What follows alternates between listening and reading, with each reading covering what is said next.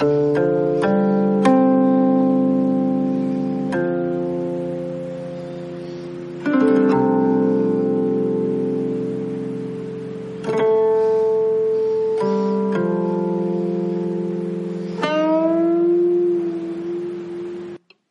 雪飘飘似鹅毛，飘扬柳絮满琼瑶。但则见冷夜疏青飞啼鸟，带粉的乌鸦把翅摇。行路人迷失了阳关道，白头翁踏雪寻梅过小桥。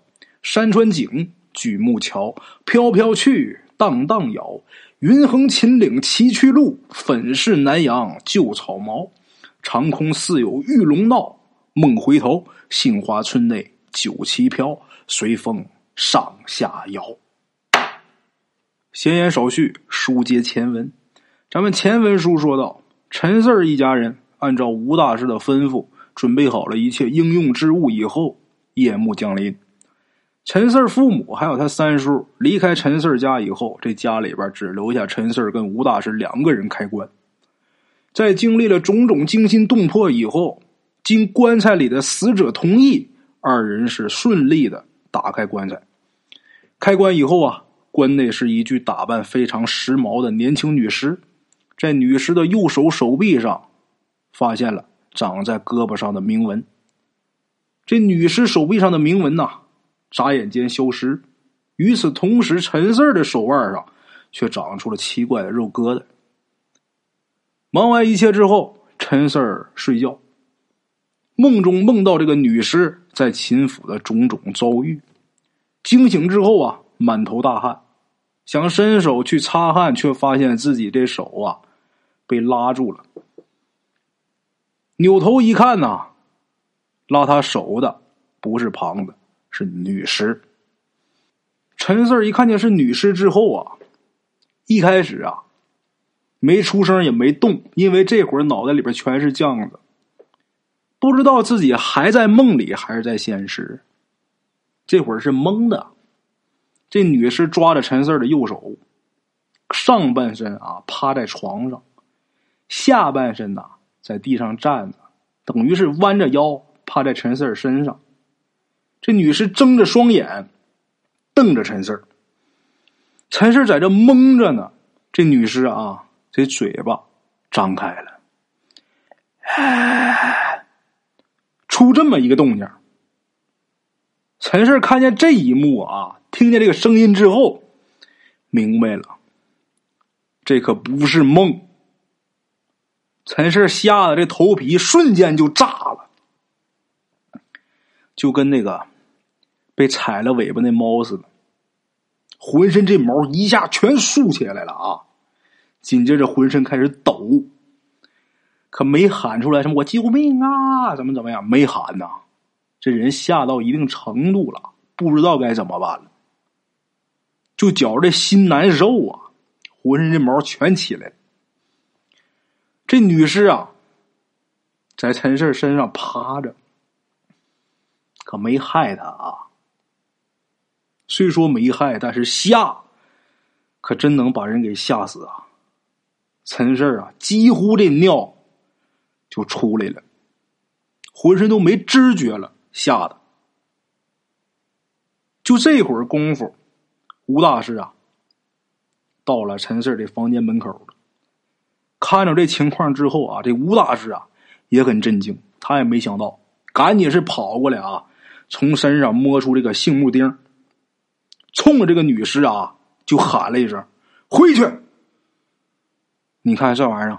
跟训狗似的，还回去，过来！哎，你看有这套。结果这女士还真听话。吴大师这么一喊回去，这女士马上啊把这手松开，同时这眼睛啊也闭上了。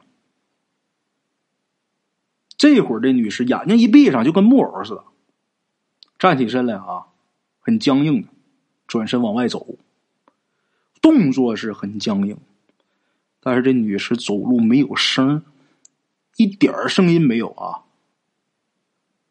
这吴大师也跟着这女士啊出去了。过了能有两三分钟之后，这吴大师啊跑回来了。陈四这会儿在床上坐着发呆。这心里边已经不能是用害怕这个词儿来形容了，在梦里边就被吓着了。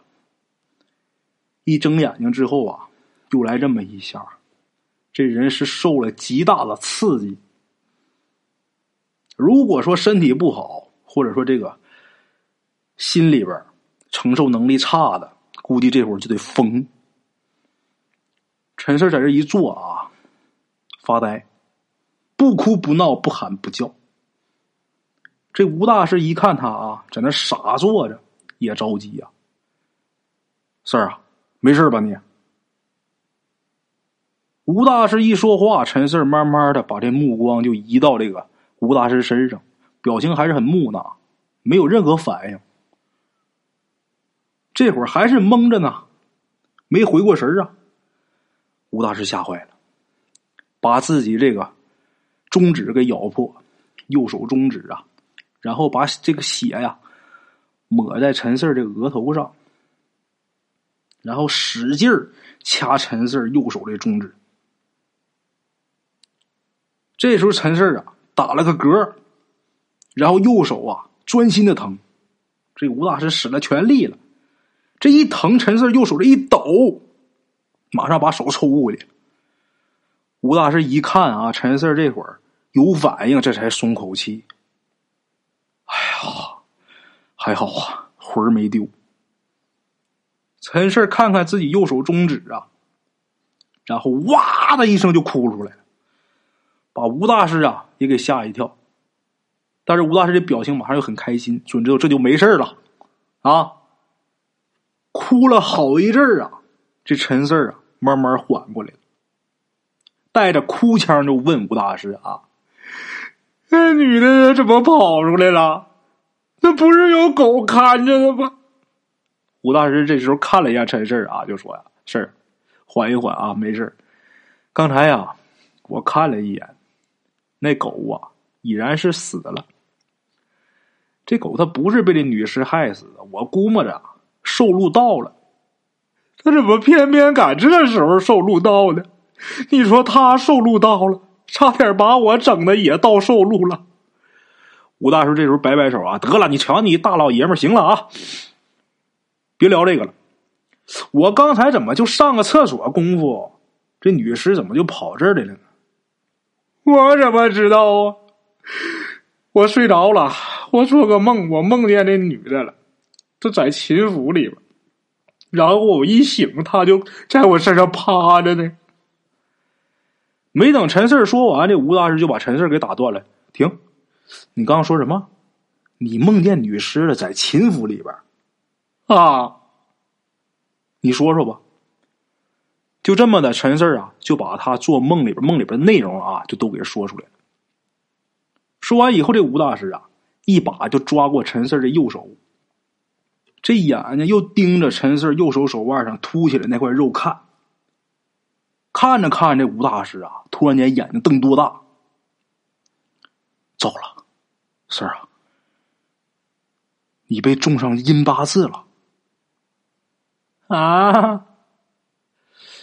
如果我没猜错的话，这应该是阴八字。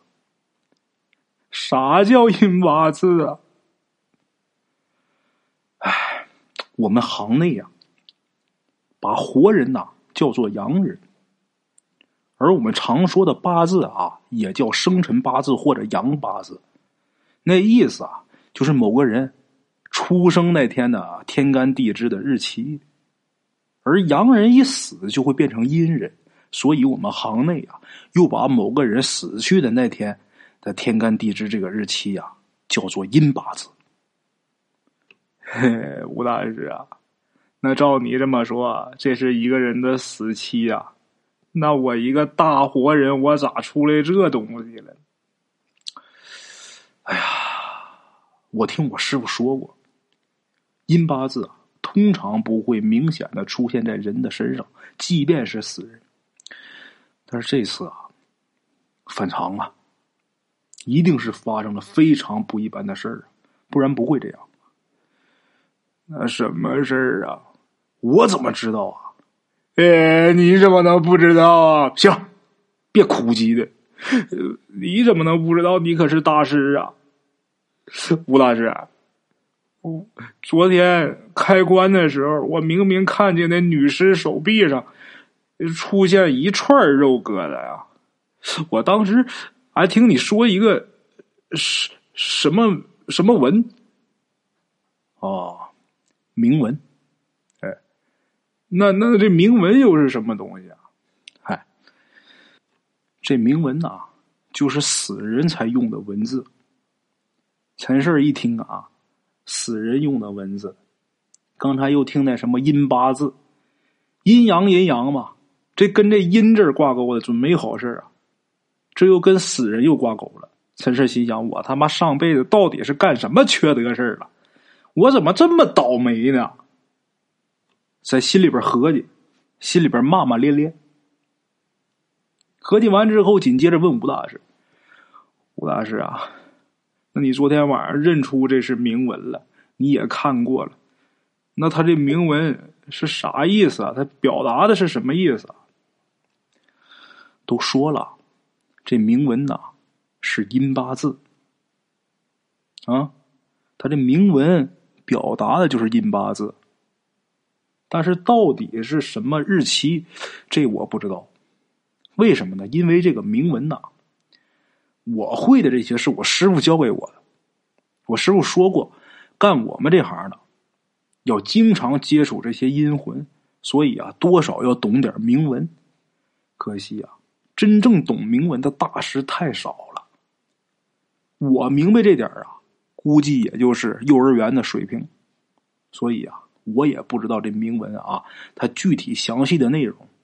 但是我知道，这是一个人的阴八字。说完之后啊，吴大师又看了看陈四这手腕四儿啊，我昨天晚上看你手上这肉疙瘩以后啊，我就觉着眼熟。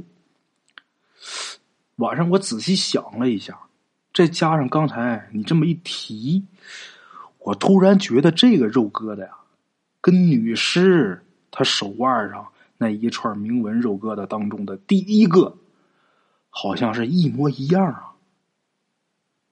吴大师说完之后，陈四也赶紧低头一看，又回想这女尸手腕上第一个这个铭文，别说，还好像真是一样。陈四赶紧问吴大师：“吴大师，那为什么会这样啊？这这这是不是赶巧了呀？”陈四心想：“也许是巧合。”啊，吴大师啊，想了想，跟陈四说。我觉得这应该不是巧合，为什么呀？你想啊，陈四，咱们先是看到这女尸手上的那串铭文，之后你的这手突然间痒了，然后就冒出这么一个怪异的肉疙瘩，紧接着这女尸手上的铭文就消失了，而你的这个肉疙瘩呀，跟这女尸手上那串铭文肉疙瘩的第一个是一样的，这说明什么呀？陈四就顺着他这思路去想，然后身体一冷啊，吴大师啊，你是不是怀疑这女尸手上那串铭文跑我手上来了？嗯，很有可能是这样。吴大师他为什么跑我这儿来呀？我跟这女尸没有半点关系啊！真的没有关系吗？吴大师这么一问呐，陈氏心里觉着没底气。这个咱们人就是这样啊，明明这个事儿你很确定，但是突然间来这么一个人啊，这个态度比你更坚决的问你：“你确定吗？”一下这人就没底气了。这吴大师这会儿就问陈四真的没关系吗？”陈四突然感觉没底气，不敢说话。自己仔细想了一遍，这棺材从井里边冒出来，到把这棺材啊。捞上来，再到开棺，好像陈四跟这女士真没啥关系。最关键的是，陈四压根不认识这女的，从来没见过她。陈四把这个自己想跟吴大师说了，说完之后，吴大师啊就问：“你想一想，你在秦府的井里，跟刚才梦里梦到的有没有非常相似的地方？非常相似的。陈氏啊，皱皱眉头，脑子里边快速回想，最后陈氏的心一下就提起来了，因为他想到了相似的地方。陈四跟这女的呀，都是被这个怪人带着家丁追赶，然后被抓住。抓住之后啊，都是被按到这个子母棺里边，最后给扔到了同一口井里。这场景非常相似啊！想到这，陈四啊，很吃惊，看着吴大师。这吴大师就好像能看穿陈四的心思一样。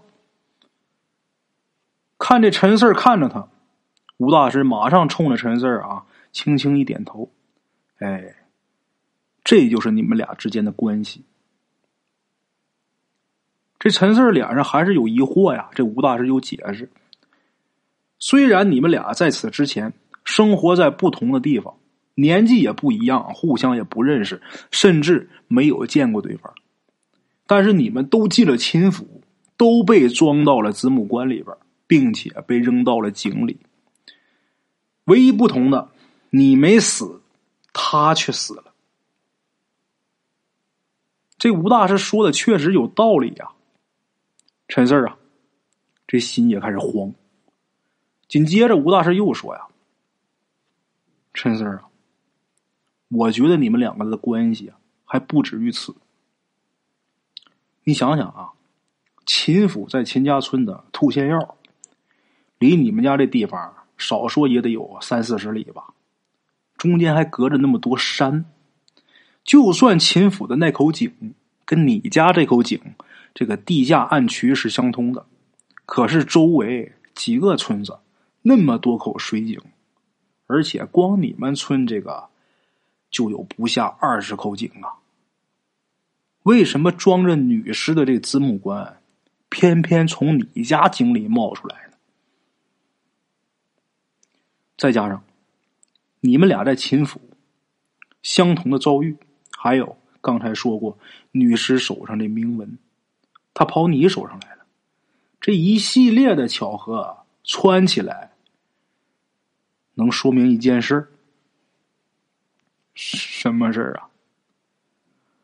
这女尸她是传递死亡的，而你极有可能是下一个。这话一说出来，陈氏心里咯噔一下。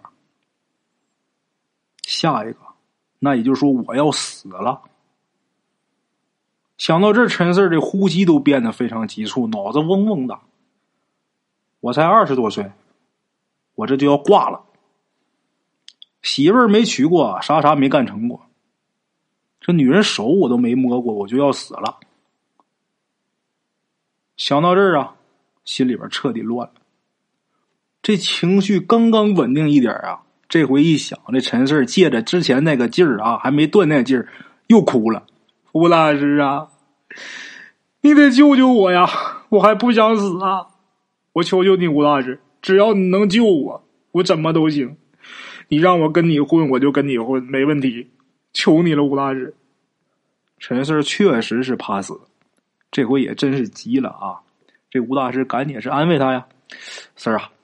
你放心啊，别哭了，有我在啊，我会努力保住你的。你放心。这陈氏当时啊，那哭的啊，感激涕零啊，觉得吴大师简直那就是菩萨转世啊，难得的大好人呐。感谢完这吴大师之后，陈氏这心里才稍微的放松一点。但是，一想啊，自己这死期不远，这心里实在是不是滋味吴大师啊，你刚才说我是下一个，那我大概能活多长时间呢？陈氏现在就跟被医生告知已经是一个癌症晚期的病人是一样的，第一反应就是想知道自己能活多久，然后好规划一下自己剩下的日子。吴大师这时候表情很凝重，想了一会儿以后啊，陈四啊，这个我暂时不能确定。啊，不过呀，我觉得这个问题啊，可能跟你手上的铭文有关系。什么意思啊？你想啊，这女尸手上那串铭文应该是完整版的。哎，刚才咱说了，他是来传递死亡的。你这手上又出现了第一个铭文，如果接下来再出现第二个、第三个的话，那就说明一旦这些铭文全都出现，那你这死期可能就不远了。所以啊，你到底能活多久，取决于剩下的这些铭文呐出现的速度。陈氏一想，很有道理呀。那第二个什么时候出现呢？还有这两两之间的间隔是一样的，还是间隔越来越大或者越来越小啊？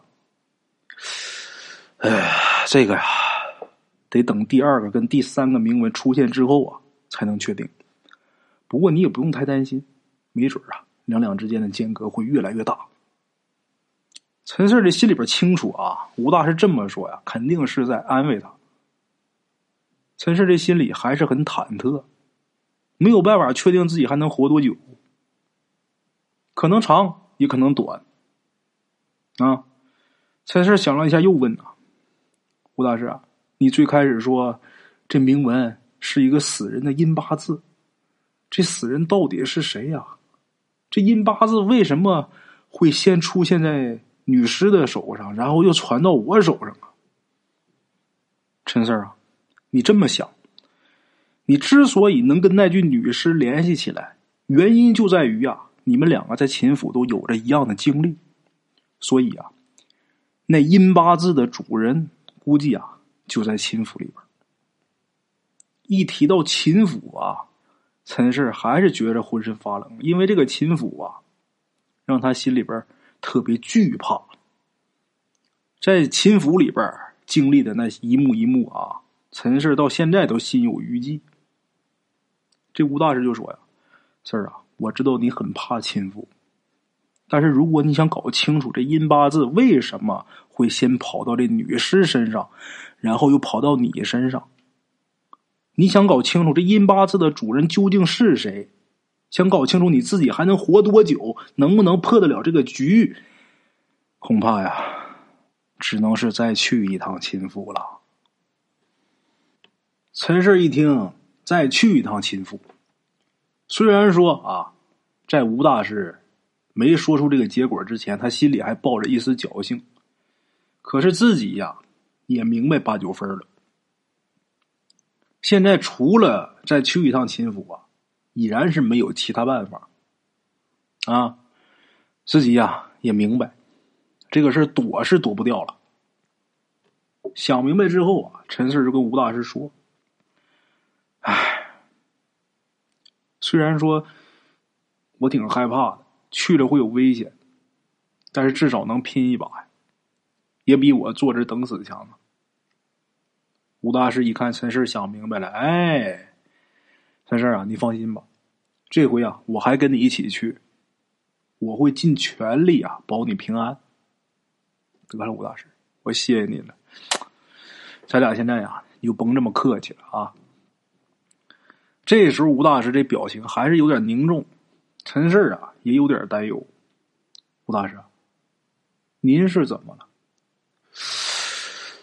哎，我在想，这阴八字的主人，他会不会是那东西啊？哪个东西啊？陈氏，你还记得我们两个在秦府里边找出路的事吗？啊，我记着呢。我们俩当时啊。走到秦府深处，然后我没让你往前继续走。我我我记着呀，当时你说前面可能有一个非常阴邪的东西。哎，对，我说的就是这意思。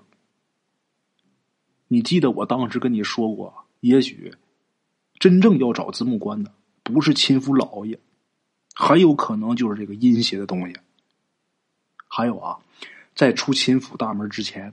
你被鬼迷了眼的事儿，你记着吧，那能忘吗？哎，我当时也说过，你被鬼迷眼呐，估计也是秦府里那个阴邪的东西干的。所以我觉得呀，这个阴八字的主人极有可能就是这个东西。吴大师，我是听明白了啊，但是您觉得这东西它是个死人，或者是个阴魂？他他到底是什么呀？吴大师，吴大师啊，沉默一会儿。哎呀，这个我暂时也不知道，但是我可以确定的是啊，这东西很厉害。那您斗得过他吗？陈四这时候心里也没底呀，就生怕这吴大师摇头说：“我我弄不过他。”但是这吴大师啊，想了一会儿之后啊，我尽力试试吧，也许有一线机会。陈氏一听啊，得，他只要敢说这话就行。这吴大师现在就是我的救命稻草啊，我必须得抓住。陈氏这时候赶紧给吴大师打气啊，吴大师。我相信你肯定能斗得过他呀！那个，在此之前啊，我一定好好跟您学，我认认真真学。到时候，嗯，真跟那那东西碰上的话，咱俩齐心协力，没准能成功。这吴大师也听出来了，这陈四给他打气，轻轻一笑啊，拍拍陈四肩膀：“得了，现在啊，离天亮还有一会儿啊，你先睡会儿吧。”说完之后啊，这吴大师站起身要走。陈四赶紧问呐：“哎，吴大师，你又要去厕所呀？哎，吴大师，那个你怎么总去厕所呀？哎，我爸那屋有肾宝，要么我给你拿几片，你你你顶上啊！我去你的，我去什么厕所？我身体没问题。那你去哪儿啊？睡你的觉。”吴大师一顿训，陈四儿没说话，但是也不敢睡觉。赶紧急忙起来啊！拿衣服裤子，赶紧一边穿一边说：“我可不敢睡了啊！万一一会儿你走了，那女士又来了，我还不得吓死？拉倒吧，你去拿，我去拿。”哈，这吴大师笑了：“哎呀，你放心吧，这女士啊，她不会害你。哎，确切的说呀，她怕你，怕我拉倒吧，别逗了。我什么能耐没有？她怎么可能怕我呀？”他要真怕我，刚才怎么还趴床上，眼睛直勾勾瞪着我呢？这哪是怕我呀？这就是吓我呀！陈四啊，你不知道，他刚才之所以找你啊，他是在给你托梦，他想把这个他这个经历告诉你而已。如果他真的要害你的话，你现在早就是一具死尸了。还虽然吴大师这么说啊，但是陈四还是不相信。我不，你上哪我上哪。那得了，你愿意跟跟着，就这么的。陈氏穿好衣服裤子啊，这鞋一提，跟着吴大师啊离开这房间。走到堂屋的时候，陈氏看见啊，那条疯狗已经不动了，趴那儿死了。这吴大师说呀：“这狗啊，阳寿已尽。”陈四以前也养过狗，这养过狗的人都知道，这狗是非常忠心的动物。你跟他待时间长了，你对这狗就会有感情。而且啊，这狗对你也有感情。陈四啊，之前养狗，那狗死了以后啊，陈四伤心好一阵儿。打那之后就没敢再养，这心疼啊！这狗一死，心难受。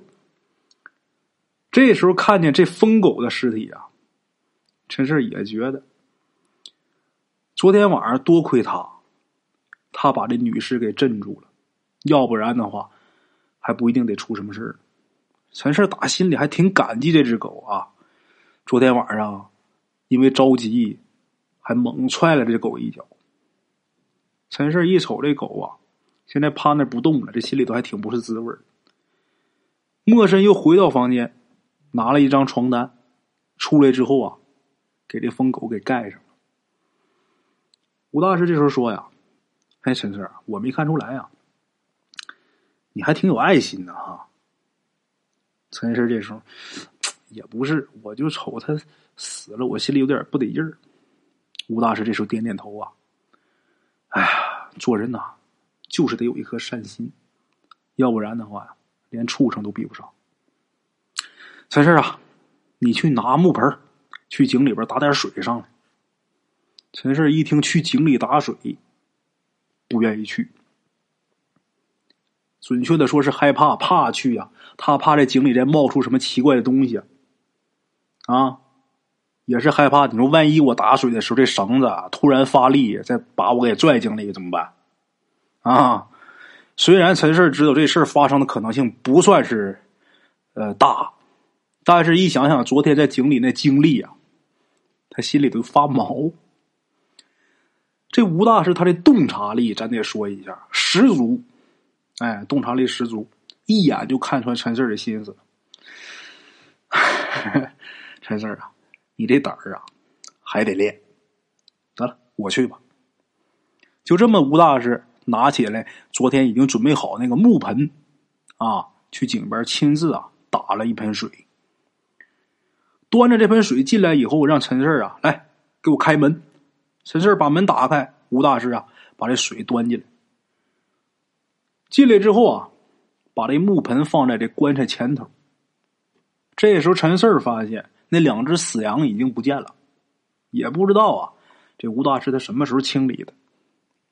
吴大师把这木盆放下之后啊，过去把那棺材盖给挪开。刚才这女尸，这吴大师不是喊一声“回去”，这女尸自己走回来了吗？弄进棺材里之后，吴大师把这棺材盖盖上。这会儿，吴大师啊又把这盖给挪开了，然后从这身上摸出一根红绳，把这绳子一头放在这个木盆里，另一头啊系在这女尸右手手腕上。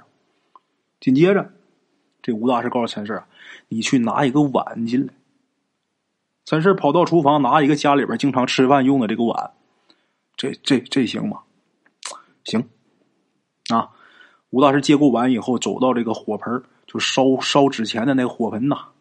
这时候火早灭，里边是烧纸的那个灰呀。吴大师抓起了一把纸灰，啊，在这碗里边啊蹭一圈然后跟陈四说呀：“陈四，你记着啊，用这纸灰擦这碗，可以把上面的阳气给它擦掉。”哎，这吴大师把这碗擦一遍之后。又拿几张纸钱放到这碗里边，没烧过的这纸钱啊，放碗里边。然后吴大师打自己身上拿出一把小刀，折叠刀，哎，把这刀掰开，走到这个棺材那儿，就把这碗呐放在这个棺材沿上，然后这俩手啊伸到棺材里边，也不知道干嘛。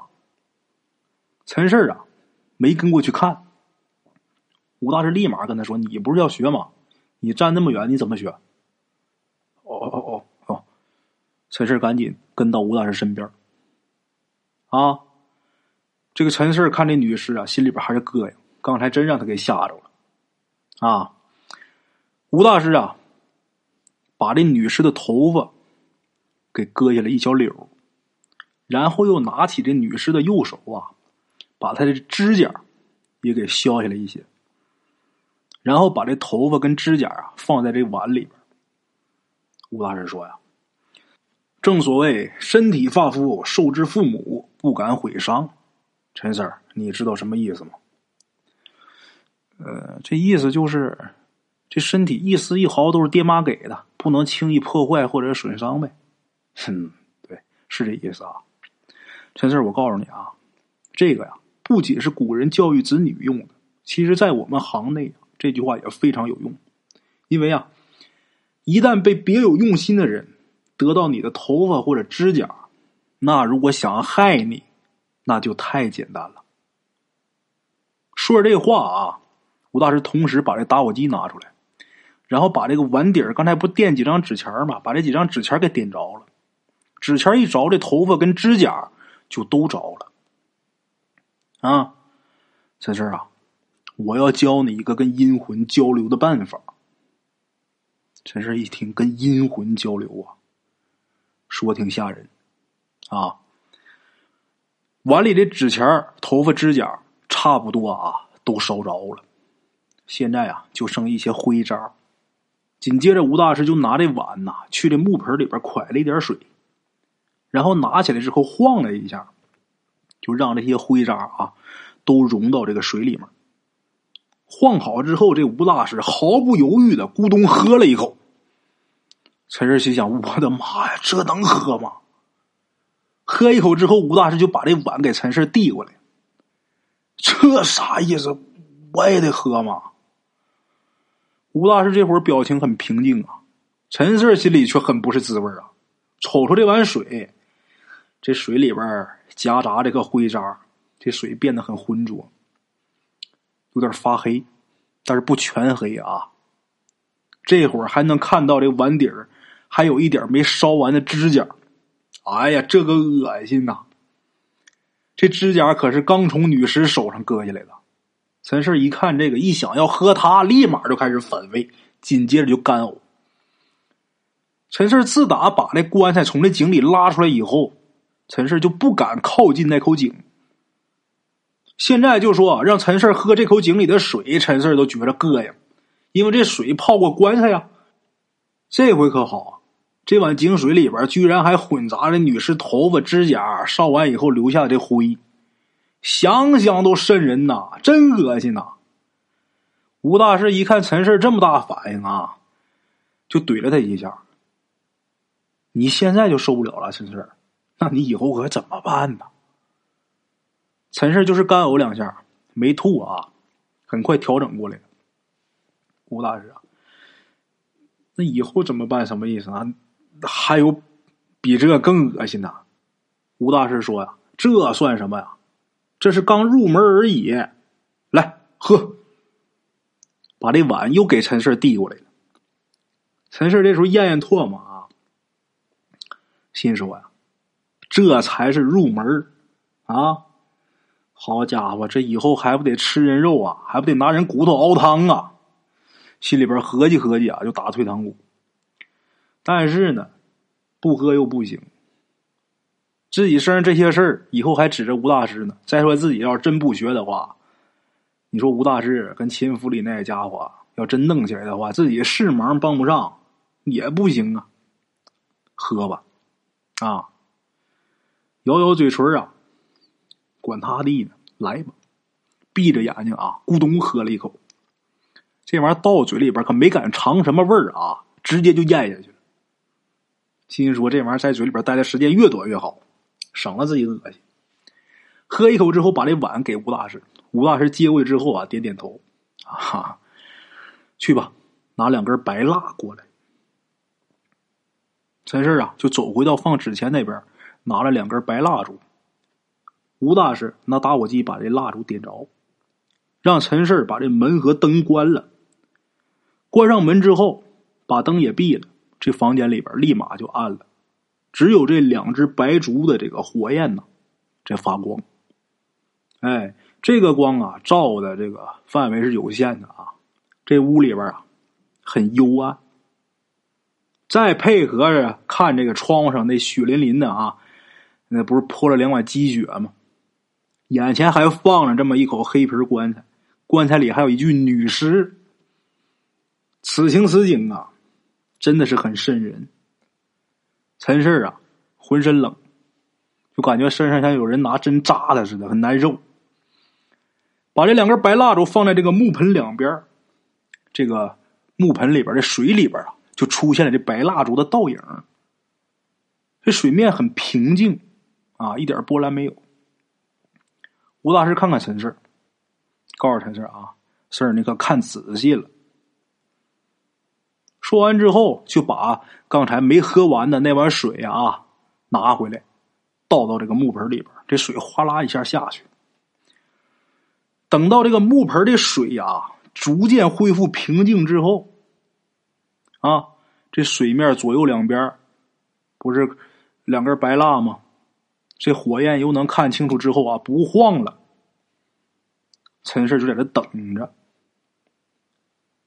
就看这水盆里到底要出现什么东西啊！等一会儿之后啊，这陈氏发现这水面上隐隐约约啊出现东西了。什么东西呢？就这水面上慢慢的开始模模糊糊的有这个光斑。这光斑呢，随着时间这个推移，一点一点的就出现了一个人形的轮廓。人脸的轮廓，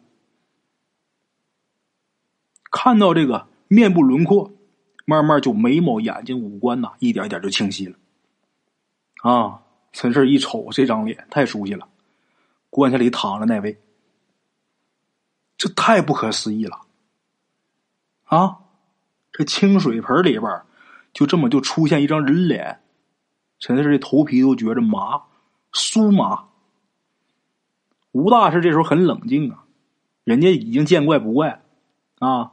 陈氏满脸震惊，这吴大师拍拍他肩膀：“别害怕，哎，我在这呢，什么事没有啊？放大胆儿。”陈氏有点懵，也不吱声啊，在这看着。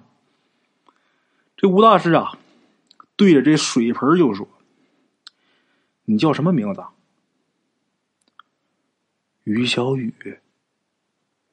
这是一个女人的声音，就比我们平时说话的节奏啊要慢一点，叫于小雨，而且听着这声音有点飘啊。陈氏一听这声音有点害怕，往吴大师身边下意识的靠了靠。这吴大师接着问：“能说一下你是怎么去的秦府吗？”这于小雨啊，就把他的经历就说出来了。怎么回事啊？原来呀，前天晚上这于小雨他从这公司下班，回到小区之后啊，从电梯里边出来。出来以后，就碰见那个戴小圆帽、穿马褂、留辫那怪人。这怪人身后啊，还站着八个脸上贴着纸的人，看不清这样子啊，看不清这模样。但是这八个都是翘着脚那么站着，这一翘脚显得个子就很高啊。这八个人中间呢，还停着一口黑皮棺材。书中暗表，这也就是张寡妇那口子母棺。这于小雨一看这些人的打扮这么奇特啊，而且透着诡异，再加上还有这么一口棺材，所以于小雨立马就觉得这事不正常，赶紧就去按这个电梯，他要往下走，同时还按了这个警报，他希望这小区保安呢来救他。但这时候啊，这小圆帽啊，这怪人一挥手，这八个翘着脚的人啊，立马就冲上去，把这于小雨啊抓起来，就往棺材那边走，然后。打开棺盖，把他给装进去之后，盖一扣，后面于小雨就在棺材里边，什么都不知道了。啊，等他再看清楚的时候，已经是啊，到了一座古宅，也就是秦府啊。再往后的事，就跟陈四梦里见到的差不多了。听完这个女鬼于小雨。叙述之后，陈氏的身上发冷啊，害怕。这吴大师接着又问：“于小雨，你手上这肉疙瘩怎么来的呀？”陈氏一听这问题呀，立马就精神了：“是啊，怎么来的呀？现在你那没了，到我身上了。”这于小雨说：“呀，三个月以前，他回了一趟老家。”恰好那天啊，村里边有人去世，去世的这是他的长辈。小的时候啊，他跟他这位长辈关系还可以，所以啊，他就去参加了人家的丧事但是在参加这个丧事第二天的晚上，他就做梦了。他梦见自己呀，走到那个长辈家的院子里边，然后看到啊，这灵堂门口站着一个身材消瘦、身穿黑色衣服的人，脸色煞白啊。这么一位老人，于小雨立马就认出来了，这老人就是自己去世的那个长辈呀。我昨天刚参加完他葬礼呀，他感觉很震惊，而且非常害怕，掉头就想跑，但是刚要跑，他却看见啊自己身后来了这么一排人，来了一行人马，这个装扮啊也很怪异。这些人抬着棺材啊从外边走进来，紧接着。这些人就把他的长辈就给装到棺材里边，就给抬走了。他不知道这些人到底是什么人，也不知道啊，他们为什么要装走他的长辈，那更不知道他们要去哪儿啊。本来这于小雨他是要回家的，但是他的身体啊突然间不受控制啊，就跟在这些人后面翻山越岭啊，然后就走到了一个林子里边。这个于小雨就看见这林子深处啊。有这么红色的光芒，走近一看，是一座规模非常大的古宅。他跟着抬棺材的队伍进了这个古宅以后，然后亲眼看到他们连棺材在那个棺材里的那个长辈都给扔到井里边去了。于小雨吓坏了，掉头赶紧跑。跑出这个古宅以后啊，就迷失方向了，在这林子里边瞎转悠了很长时间。等到天亮，又等到天黑，也没转出去。啊，最后啊，他是听见有人喊他名字，而且还有火光引着他，所以他就顺着声音，顺着火光才找回家。等他清醒以后，家里人告诉他，早上看见他，他就疯疯癫癫的，谁都认不出来，啊，还胡言乱语的，就跟疯了一样。所以他爸妈啊去找阴阳先生，结果这个阴阳先生告诉说是丢了魂了。后来通过这个喊魂的方式把他给唤醒了。他看见那一幕和跟着这个队伍去秦府，那都是他的这个魂跟着去的，实际他身体啊疯癫状态。后来家里边让那阴阳先生把这魂给喊回来，是这么个过程。啊，这个于小雨醒之后，听家里人这么说啊，自己也是半信半疑。正在这时候，自己的右手啊，这手腕突然间是奇痒难忍。啊！把这手抬起一看，自己手上就出现了第一个肉疙瘩。这模样是什么呢？横折。陈四儿听于小雨这么说，就跟自己手腕这个是一模一样的。啊！这个于小雨啊，出现这个横折啊，这疙瘩以后啊，这疙瘩他没多想。但是他也不敢在在家多待，不敢继续待，别在老家待着，赶紧回城市，啊，回到城市之后继续上班。但是他手上这肉疙瘩呀，一天比一天多，把他给吓坏了。先不说每次出现这个肉疙瘩啊，都奇痒难忍，这疙瘩呀，不光是痒，关键是他看着也膈应，很恶心，啊。终于啊，在三个月之后，这于小雨这胳膊呀，出了一大排这个奇怪的肉疙瘩啊！再之后，他就遇到了那个怪人，然后他自己这生命啊，也就此就画上了句号。听完于小雨的讲述，陈氏心里开始担忧了。按照他的说法，从这个哥的出现到他死是三个月。那也就是说，我自己是不是也有三个月可以活？陈四立马看吴大师，吴大师也看出陈四的担忧啊，就安慰陈四你先别急啊，既然问题都出在秦府，那咱们就准备一下，再去一趟秦府。三个月的时间虽然不是很长，但也不算短。如果能在这段时间里把秦府这个事儿查个水落石出，那他这局没准我真能给他破了。吴大师这么一说啊，真是觉得有道理啊！啊，吴大师说完就跟于小雨说：“多谢你啊，坦诚告知，我会想办法让你回地府，你安息吧。”说着，这于小雨这人脸慢慢的啊就开始变模糊，然后一点点消失，最后啊，这水面啊也变得清澈见底，好像刚才什么都没有发生。于小雨这个脸消失以后，这吴大师就说呀。陈氏，你去把灯和门都打开吧。陈氏赶紧去啊，把灯给拉开，把这门呐推开。原来刚才这个心情是很紧张，这一亮堂了，这个瞬心里边瞬间是放松了，心里边不那么害怕了。之后啊，陈四跟吴大师把这棺材盖抬起来，重新给盖上。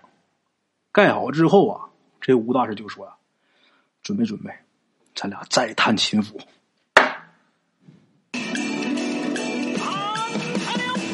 的茶楼，人影错落。用声音细说神鬼妖狐，用音频启迪人生。欢迎收听《大圣鬼话》。